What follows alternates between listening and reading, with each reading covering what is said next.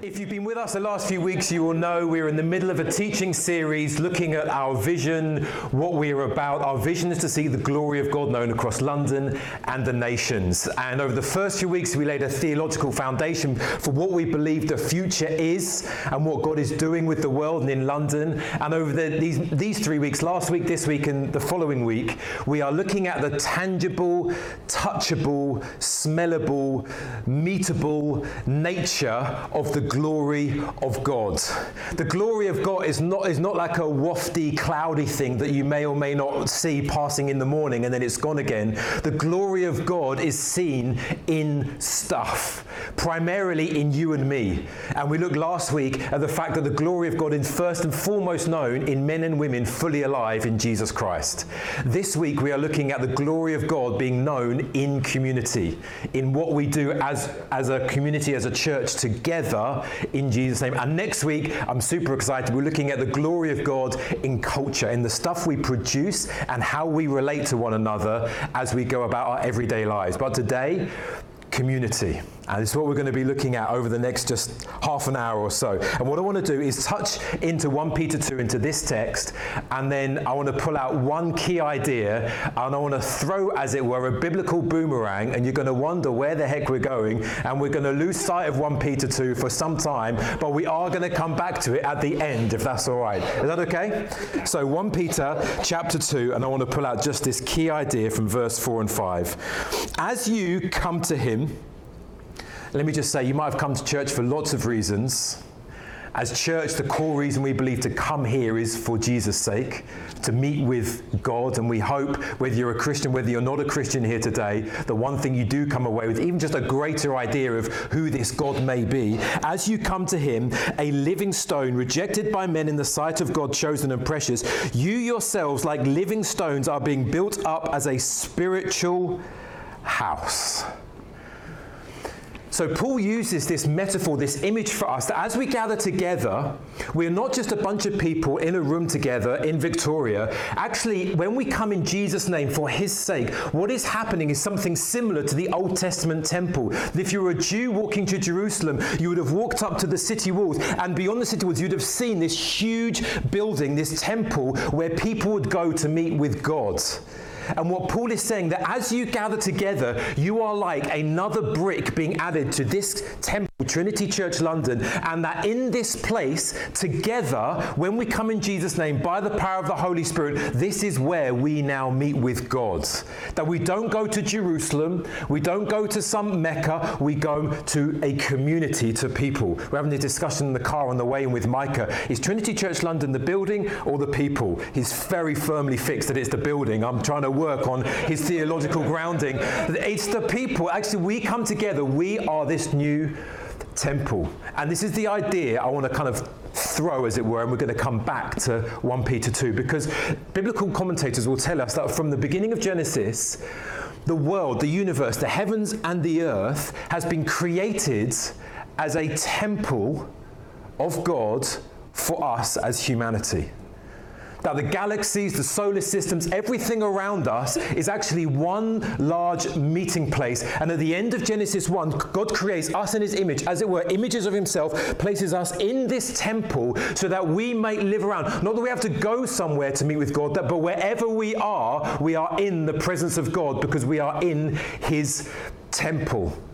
God is a, the, the universe is a God saturated place if we have eyes to see it. And what we have done is taken the center of gravity as the glory of God and we have walked away from the glory of God and tried to find glory in other things. And so Paul says in Romans 3 that the chief mark of sin is that we have fallen short of the glory of God. Not that you do a few bad things on a Tuesday morning, but we have fallen short of the very nature of who God is and we are now blind to the fact that the world is brimming with glory wherever we go.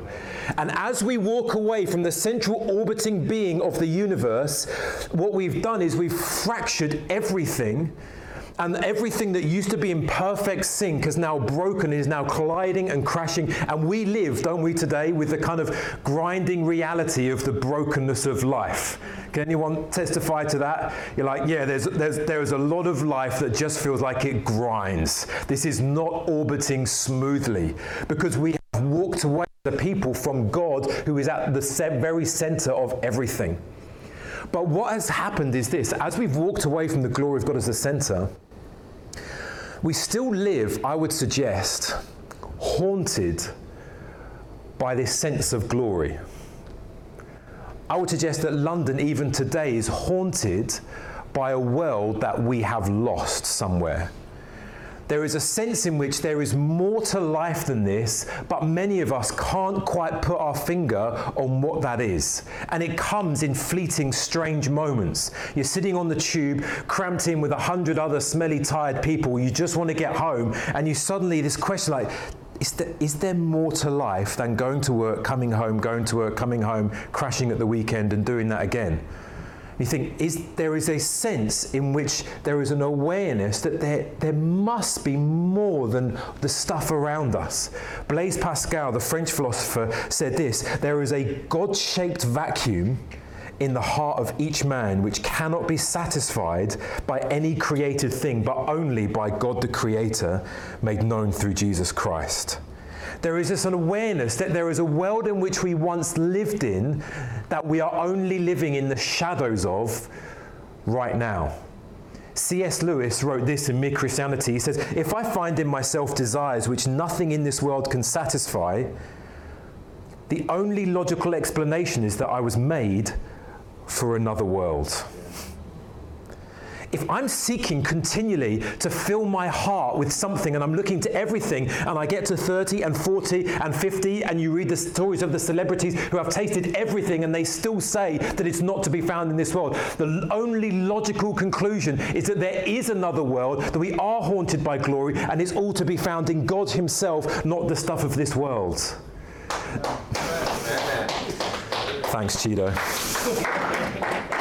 You can clap in this place, by the way. If you're new with us, you're very welcome. If you're not a Christian, if you just want to clap at random points, feel very free. You just go for it. I, I, I appreciate clapping. It's better than booing. We've always been looking for glory, though. This is my suggestion this morning. We've always been haunted by this sense of another world out there, a bigger picture. Some of the earliest archaeological finds now that we're told of are small temple like structures that there is this very innate sense in us that there has always been a higher being, a higher life, something outside of the ordinary that we have wanted to connect with. So, some of the very first structural things that we have made, the very first technological advances, were in a way to reach out to this higher realm that we felt was out there. And we created these little temple structures where we know, well, if we are going to meet with some higher being, some higher God, then he's not going to come to us like we're having breakfast or on the toilet. We've got to create a special thing where we can go in there, and because if he is holy and divine and infinite, then it's got to be something special.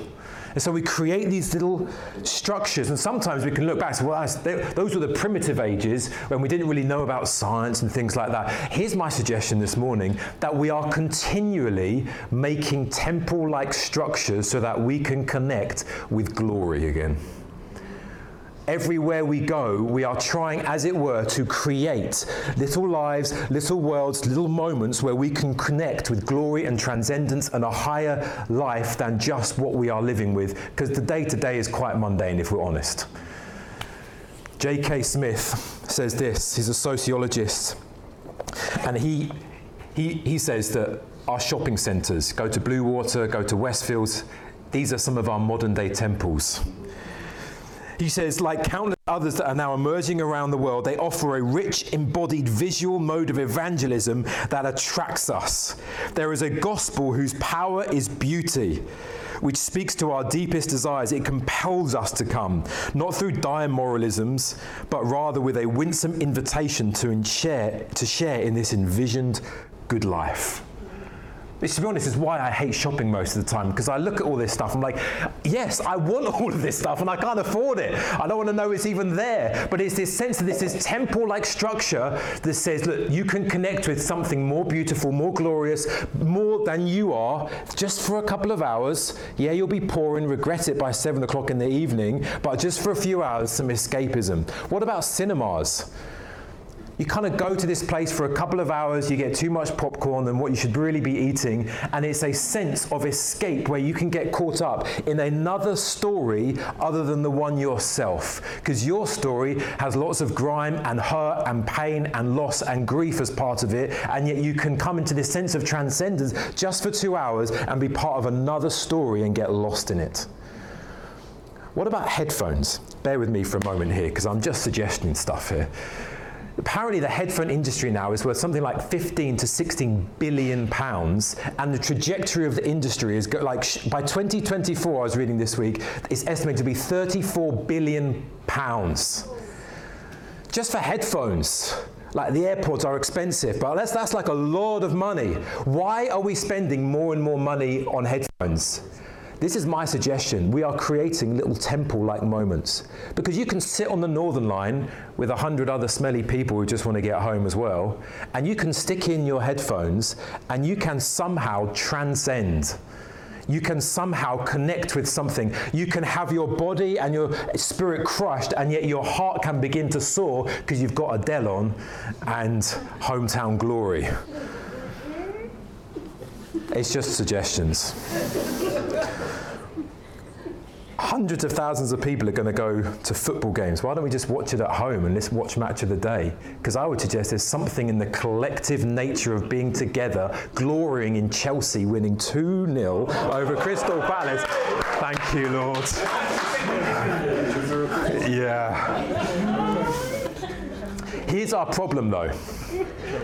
No, it's not Chelsea, Charles. That's not our problem. That's the solution. Our problem is that every time we touch that glory, that, set, that temple like moment, it doesn't last and it doesn't touch the deepest parts of our soul. And God knows this. And so, God, in His grace, He tells His people, the Israelites, back hundreds and thousands of years ago, He tells them to create a tabernacle, a tent like structure, where He, in His glory, would choose to dwell amongst us because He knows our hearts are bereft of glory. He knows our hearts are craving something more than just the everyday of what we're living with. And so He says, I'm going to come and dwell with you. And so He tells Moses to build this tent like structure. So you've got to imagine like a million or so um, Jewish people out in the wilderness, and he tells Moses, Get your best um, uh, craftspeople together and build this tent, and I will choose in my glory to dwell in the midst of you so that you can be connected to this higher life, to transcendence, to beauty and power all the time. And this is what we read when the tent had finally been finished. It said, Then the cloud, this fiery glory cloud, covered the tent of the meeting, and the glory glory of the Lord filled the tabernacle. And Moses was not able to enter the tent of meeting because the cloud settled on it, and the glory of the Lord filled the tabernacle. And the Lord said, Every time my glory moves to the left or the right, you're to break camp and follow my glory. Because wherever you go, I am going to be with you. Years go by, and the Israelites do well, and King David becomes one of the most successful kings that there ever was. And he got this very awkward point when he realized that his house was better than God's house. And I guess one morning, or maybe over many mornings, he kind of looked out over his incredible balcony that MTV would really like to have kind of have a look around. And he looks at God's tent basically in his own backyard and says, Something is not right here. If you are the God of the heavens and the earth, you deserve a better house than this. And so he creates, he puts blueprints together, sorry, and his son builds a glorious temple to the Lord's. And we're told even before Solomon gets to the dedication, God comes down in his mercy and he fills this place with his glory so that the priests cannot even stand and they're on their faces on the floor. Because God says, I'm going to put my name here amongst you. What happens though, as we always do, is we taste joy and peace and the glory of God, and yet in our weird stupidness, we, we walk away from that. The Israelites did that again and again and again. And so the Babylonians come through at one stage and they sweep through the nation and they destroy the temple, which for the, for the Israelites at that point wasn't like, oh, shucks, we'll have to build another one. This was spiritually and morally and nationally devastating because this was where God's glory dwelt. This was their hope of another world that would soon be coming round the corner. And if this is gone, it signals that the glory of God has left them. And so they're bereft of any hope. A few generations later, some Jews come back together. So we're going to build the temple again so that God's glory can reside with us and we can connect again with Him. And yet they built this thing and some of the elders who had heard stories of the previous temple, we're told, wept and grieved because this temple was nothing like the old temple. They'd heard of the glory of the past generations and they looked at this very plain, much smaller building, and it was nothing like what they knew had been in the past. And yet, one prophet said this Haggai, he says, Don't worry, because the latter glory is going to be more than the former glory. And the people of the time would have been scratching their heads because they would have looked at this building and said, mm, Don't think so, Haggai. You might have got this one wrong because this glory is less than that glory. And he's saying, No, no, no, no. I'm telling you that the latter glory is going to be more than the former glory.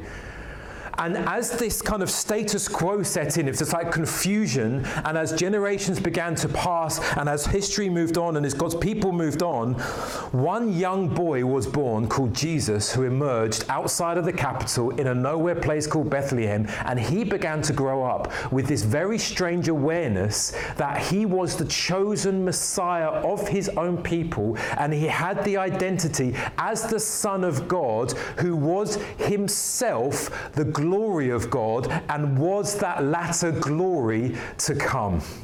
because Haggai never meant to talk about the physical building that they could touch that was made of stones. He was always speaking about a human being who was to come, who was going to carry all the glory of God in his own being. And Jesus Christ grew up with this awareness that as Hebrews 1 3 says, I am now the radiance of the glory of God, the exact imprint of his nature. John, who was one of Jesus' best friends, he says, We've seen his glory, we've touched him, we've talked with him. And he writes, The word has become flesh and dwelt among us. And we've seen his glory, he says. And that word dwelt among us is an interesting word because he u- uses this word that is used in the Greek translation of the Hebrew Testament for tabernacle, just tent. So it says, The word has come amongst us and has literally tented amongst us. That where God came and dwelt in his glory in a tent and then in a temple, God has now chosen to come and in his glory dwell amongst us in a five foot, six foot, we don't know, human being in Jesus Christ. And this is the crazy, audacious thing that when Jesus walked around, he acted like he was this living, talking, mobile temple. You've got to imagine this. Jesus knew he was now the glory of God, the residing, manifest glory of God. And he also knew that the glory of the Lord dwelt in Jerusalem, a couple of miles, wherever he might have been. And wherever Jesus went, he acted like he was a mobile temple, which is why the religious leaders were so infuriated with him. Because he would walk around miles from the temple and he would offer out forgiveness to someone who just asked for it. And the religious leaders saying, no, no, no, we've got structures for that. You need to go and you need to take a sacrifice. You need to go to Jerusalem. That's where you get forgiveness from. He would hand out the healing and deliverance like anyone's business. And he was, religious was say, no, there's a temple for doing that because you meet God at the temple. And yet Jesus had this attitude that I am now the living presence of God. If you come to me, you can get everything you need and you don't need to go to the temple anymore. This is good news. And, and I mean, he did really annoy the religious leaders. Um, at one point, he told them, and he said, Look, I've got a challenge for you guys. You, you knock down the temple, it took them 46 years to build. You knock it down. This wasn't like, this, is, this was sacred for them. I like the fact Jesus was sometimes a little bit troublesome. You knock it down and I'll rebuild it in three days. I'll do it. Like, no JCBs or anything like that. It's like, I'll, I'll do it for you. And they were, we're told they're outraged because this took them decades, a generation of men and women to build this temple. And they thought they were talking about this physical structure. What they didn't realize that Jesus was foretelling of a new era when he himself would be crucified and resurrected in three days as the true glory of the presence of the Lord. Ezekiel prophesied this amazing moment, and in the Old Testament, the, the, the glory of God was signalized with, with a uh, fiery cloud. And he tells of this moment in chapter 10 of Ezekiel of a moment where the glory of the Lord would depart from the physical temple. And commentators tell us and point out that the glory of the Lord departs from the east gate and moves further outside of the city walls on the east side of the city and moves outside of the city walls and hovers outside of Jerusalem, where we're told the Mount of the Skull exists, Golgotha. And Jesus himself, as the glory of the Lord, hundreds of years later, moves out of the temple through the east gate and goes to a cross and is crucified for our wrongdoing, for us falling short of his glory. And he takes all of that punishment on himself and he is raised again by the glorious Father to a brand new life so that our lives may orbit the glory of God again and we might find hope and beauty and transcendence not in the cinema, not in the headphones, not in the shopping center, but in Jesus Christ. Amen. And Jesus does more though, because a few weeks later he ascends to the right hand of the Father. And we go to Jesus, but Jesus is not satisfied with leaving the glory of God like this ethereal thing. He wants to keep the glory of God tangible and meetable. So, what does he do? In Pentecost, we're told that Jesus sends his glory, the Spirit of Jesus, upon his own people, 120 people at that point. And what happens in that moment?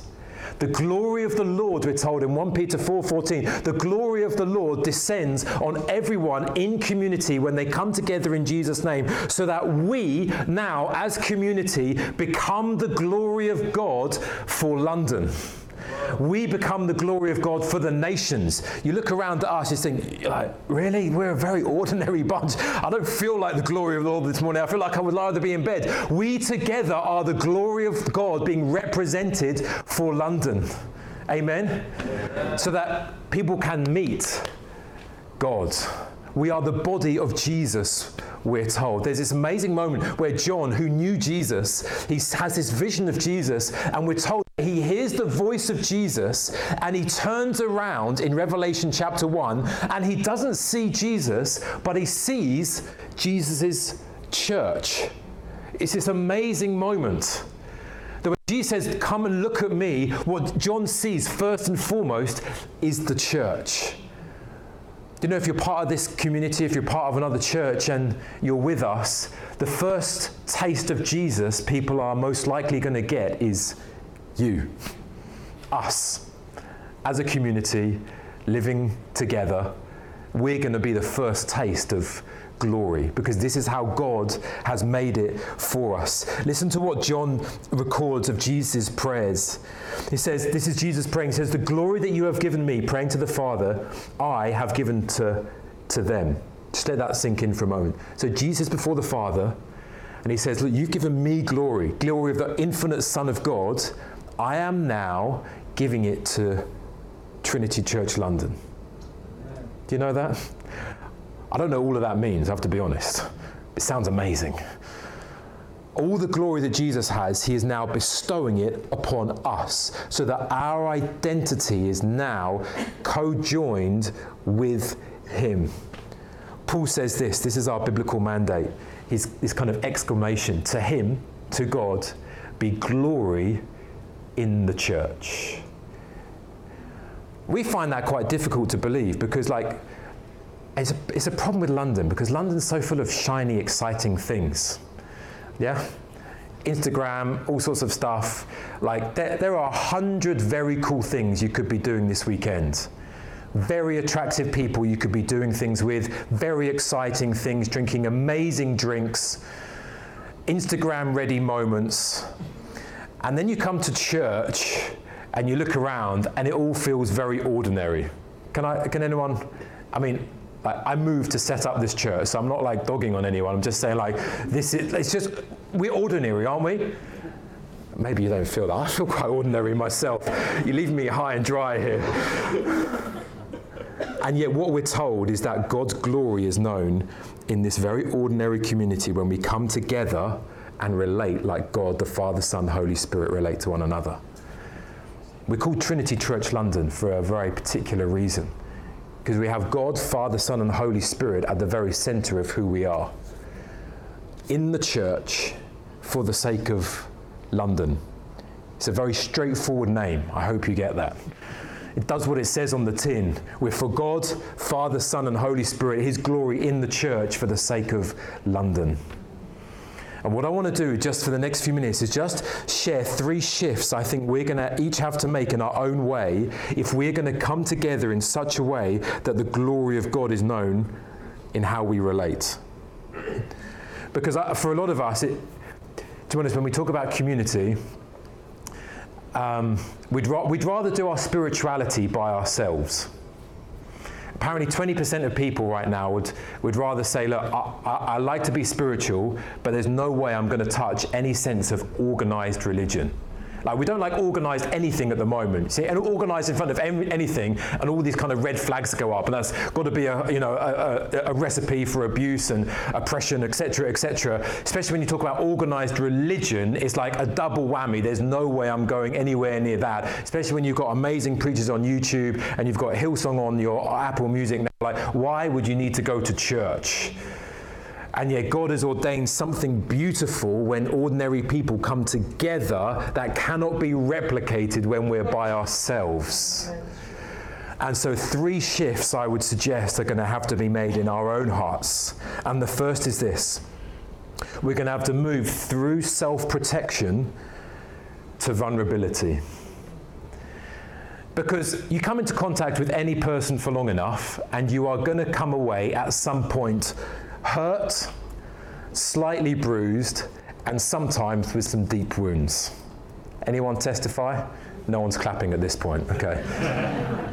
Even the people you love most, you might be married to that person, they are often the people who cause you the, the, the worst wounds.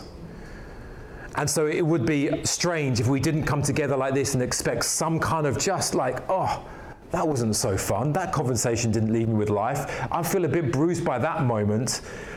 And what can happen when those kind of moments accumulate is that we begin to put self protection above vulnerability and we say, I am never going to let that kind of thing happen to me again.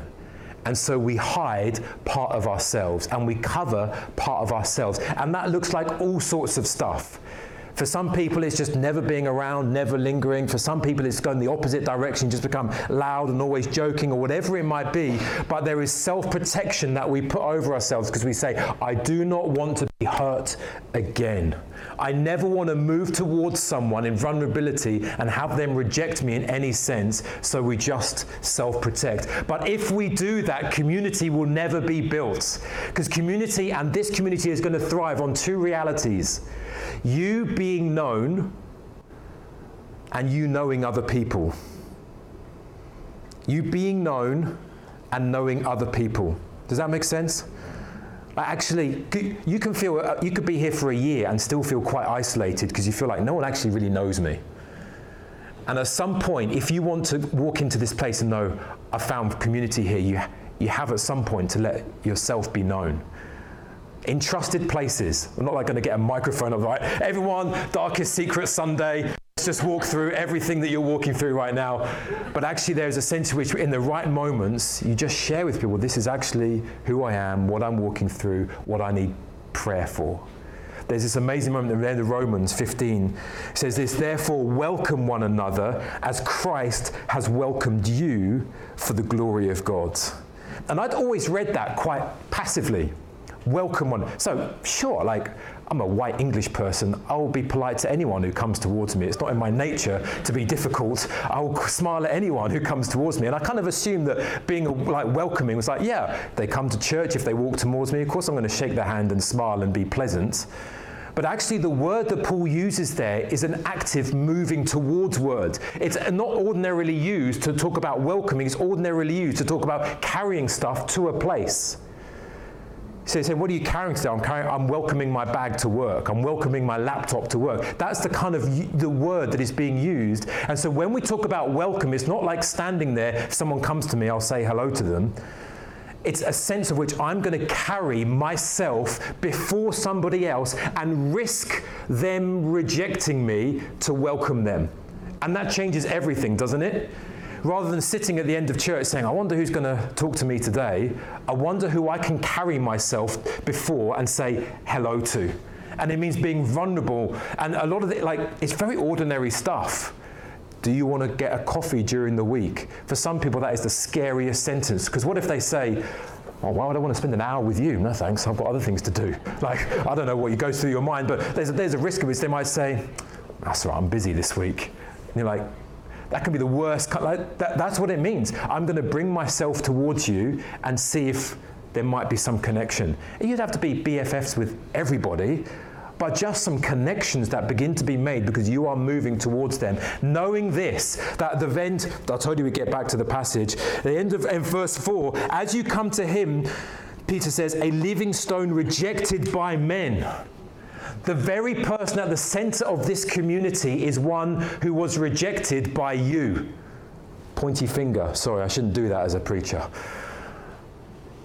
I rejected Jesus, and yet he continually walks towards me and continually welcomes me in until my heart is soft towards him.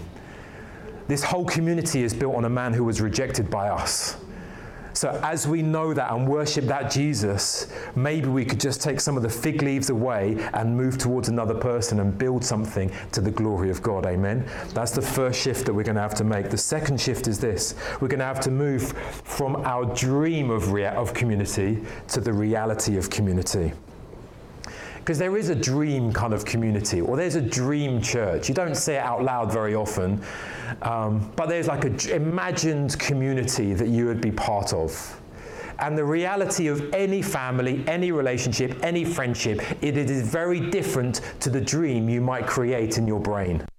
And part of us doing something for the glory of God here is allowing that dream to crash and the reality that is before us to emerge. Some of you know of Dietrich Bonhoeffer. A, he was a German Christian in the 1940s. He was a, he was a very ordinary resistance against the Nazi party and, in fact, was involved in some attempts, after much wrestling with his conscience, to try and kill Hitler and stop him. And one of the attempts he was part of is now um, Valkyrie, where Tom Cruise is part of his Hollywood thing. He was part of that behind the scenes to try and stop this evil regime and he was caught just before the war ended. He was killed with months to go. And, but he, he lived with this passion for a strong church community in an antagonistic society to flourish. And he wrote this about the, the need for community. He says this innumerable times a whole Christian community has broken down because it has spring from a wish dream an imagination, basically.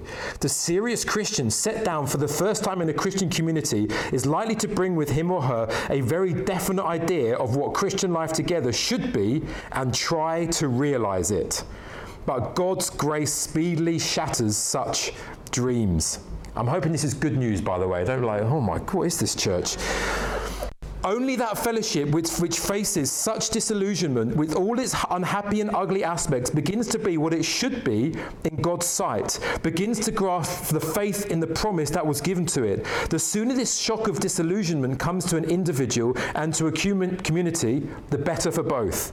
A community which cannot bear and cannot survive such a crisis, which insists upon keeping its illusions when it should be shattered, permanently loses in that moment the promise of Christian community. Sooner or later, it will collapse. Every human wish dream that is injected into the Christian community is a hindrance to genuine community and must be banished if the genuine thing is to survive and flourish. That means looking around at the community that we have right now and saying, These are the people I'm going to give myself to. I'm not waiting for someone else to arrive. These are the people I'm going to commit my life to. And in that process, God will do something wonderful in seeing something flourish. Amen? And the third is this we're going to have to move through convenience to sacrifice. Jesus speaks about this community being built on this cornerstone. He quotes from Isaiah and he says, For it stands in Scripture, Behold, I am laying in Zion a stone, a cornerstone, chosen and precious, and whoever believes in him will not be put to shame. So the honor is for those who, of you who believe, um, but for those who do not believe. The stone that the builders rejected has become the cornerstone. And this wasn't a sad moment for Jesus like a, a, a sad but unfortunate moment. This was Jesus' deliberate choice to sacrifice his life, live a cross shaped life that ended in his death. That was his choice so that resurrection power might be released in his body through his Holy Spirit, and these kind of communities would be birthed amongst the nations. Resurrection power and life only comes about through sacrifice. You cannot experience resurrection life, joy, power, the beauty of people coming together who would never normally come together unless there is some form of sacrifice along the way. You look around the room today, and the thing that I love that is beginning to happen amongst us is that we all look so different. I think it's amazing. I think it's beautiful because sociology would not put us together only someone like Jesus in his glory and his beauty and his resurrection power would put people with varying skin colors and backgrounds and experiences and eco, uh, economic backgrounds together in one room for one purpose to glorify his name and to bless this city. Only one person, and his name is Jesus. But to continually build on this, we are going to have to sacrifice. And not sacrifice just for the sake of sacrificing. I've heard it's a very virtuous thing as a Christian to sacrifice. I'm just going to find random things in my life to sacrifice. There's nothing like good in that. We sacrifice for a vision. We sacrifice for something beyond this moment. We sacrifice because we believe if I sacrifice this, whatever it might be my time, my energy, my cultural preferences, my, my money if I can sacrifice this, I've seen something of glory. I've seen what God could do beyond this moment. And if I sacrifice, I am believing for the greater in the future. We're told in Hebrews 12 that Jesus, he looked at the cross with all of its pain and shame and sacrifice, and for the joy that was set before him, he endured the cross. The only reason we live a sacrifice life is because we see something beyond this and we follow Jesus through the crucifix. We take up our own cross, believing that as we sacrifice, resurrection power will be released. So let me suggest some sacrifices that we might have to make to see the glory of God increasingly known in this this community right now. We're going to have to sacrifice some of our cultural preferences. Amen? We're going to have to sacrifice some of our culture. If we want to build a church, Jesus' church, because you know Jesus' church isn't white. It's not like it's a white church and other cultures get to play. No, no, no. This is Jesus' church is the nations on display. Black, white, Asian, European, wherever you come from, whatever tribe, you are part of Jesus' church. It's a glorious, multicolored, multicultured, multinational church. And if we are going to see this kind of church arise that people would be curious about, it is going to take all of us at some point sacrificing cultural preference for how we would like to do church. And honestly, I don't know what that's going to look like. But when we bump up to those minute moments, we're going to have to be willing to say, I'll, I'll drop that like white Britishness to one side because I want to do something that is glorious in the sight of God and London where people ask questions. It's going to, it's going to take that stuff.